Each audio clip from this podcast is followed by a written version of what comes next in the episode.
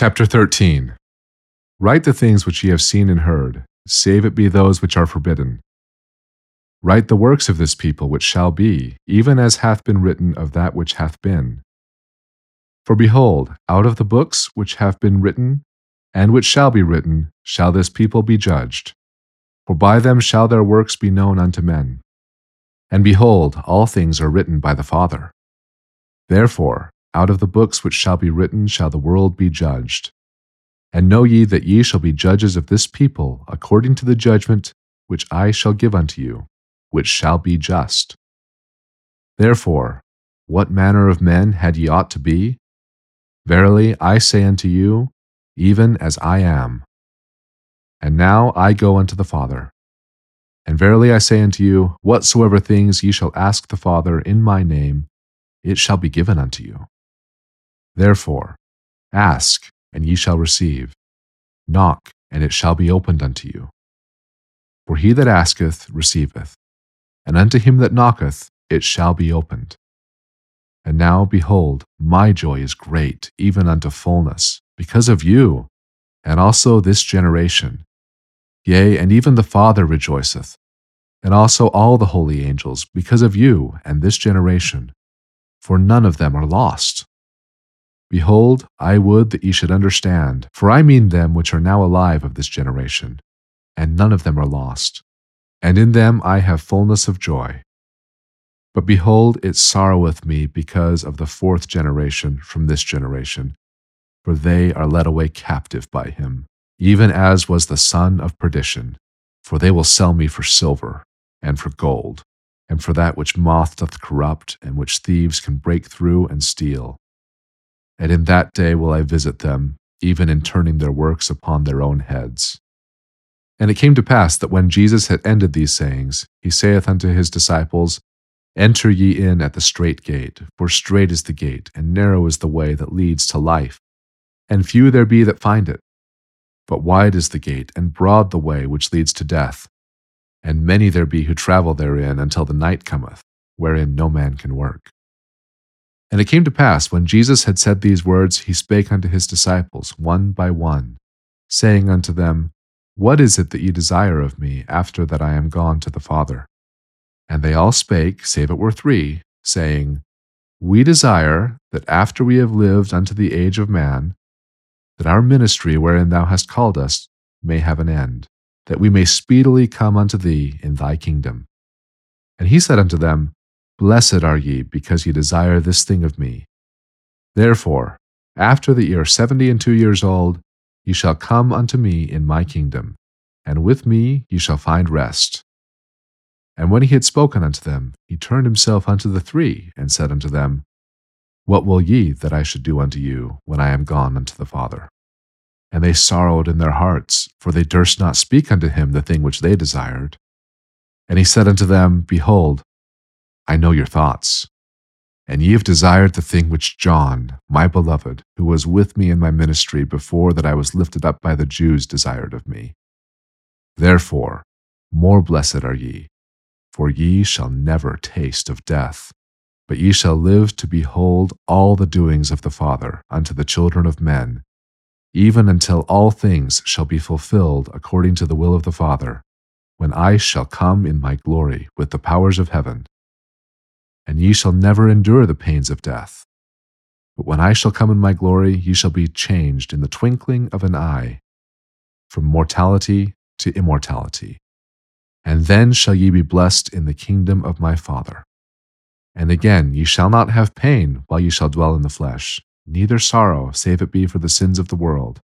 And all this will I do because of the thing which ye have desired of me, for ye have desired that ye might bring the souls of men unto me while the world shall stand. And for this cause ye shall have fullness of joy, and ye shall sit down in the kingdom of my Father. Yea, your joy shall be full, even as the Father hath given me fullness of joy. And ye shall be even as I am, and I am even as the Father.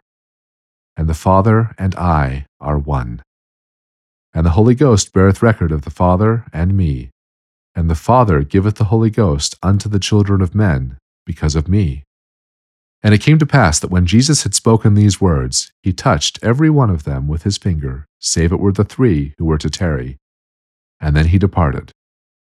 And behold, the heavens were opened, and they were caught up into heaven, and saw and heard unspeakable things. And it was forbidden them that they should utter, neither was it given unto them power that they could utter the things which they saw and heard. And whether they were in the body or out of the body, they could not tell for it did seem unto them like a transfiguration of them, that they were changed from this body of flesh into an immortal state, that they could behold the things of God. But it came to pass that they did again minister upon the face of the earth. Nevertheless, they did not minister of the things which they had heard and seen, because of the commandment which was given them in heaven. And now, whether they were mortal or immortal from the day of their transfiguration, I know not. But this much I know according to the record which hath been given. They did go forth upon the face of the land, and did minister unto all the people, uniting as many to the church as would believe in their preaching, baptizing them, and as many as were baptized did receive the Holy Ghost. And they were cast into prison by them who did not belong to the church. And the prisons could not hold them, for they were rent in twain. And they were cast down into the earth but they did smite the earth with the word of God, insomuch that by his power they were delivered out of the depths of the earth, and therefore they could not dig pits sufficiently to hold them. And thrice they were cast into a furnace and received no harm. And twice were they cast into a den of wild beasts. And behold, they did play with the beasts, as a child with a suckling lamb, and received no harm. And it came to pass that thus did they go forth among all the people of Nephi, and did preach the gospel of Christ unto all people upon the face of the land. And they were converted unto the Lord, and were united unto the church of Christ. And thus the people of that generation were blessed, according to the word of Jesus. And now I, Mormon, make an end of speaking concerning these things for a time. Behold, I was about to write the names of those who were never to taste of death, but the Lord forbade. Therefore I write them not for they are hid from the world.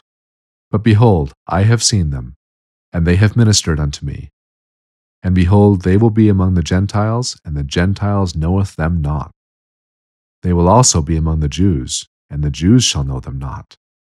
And it shall come to pass, when the Lord seeth fit in his wisdom, that they shall minister unto all the scattered tribes of Israel, and unto all nations, kindreds, tongues, and people, and shall bring out of them unto Jesus many souls that their desire may be fulfilled, and also because of the convincing power of God which is in them.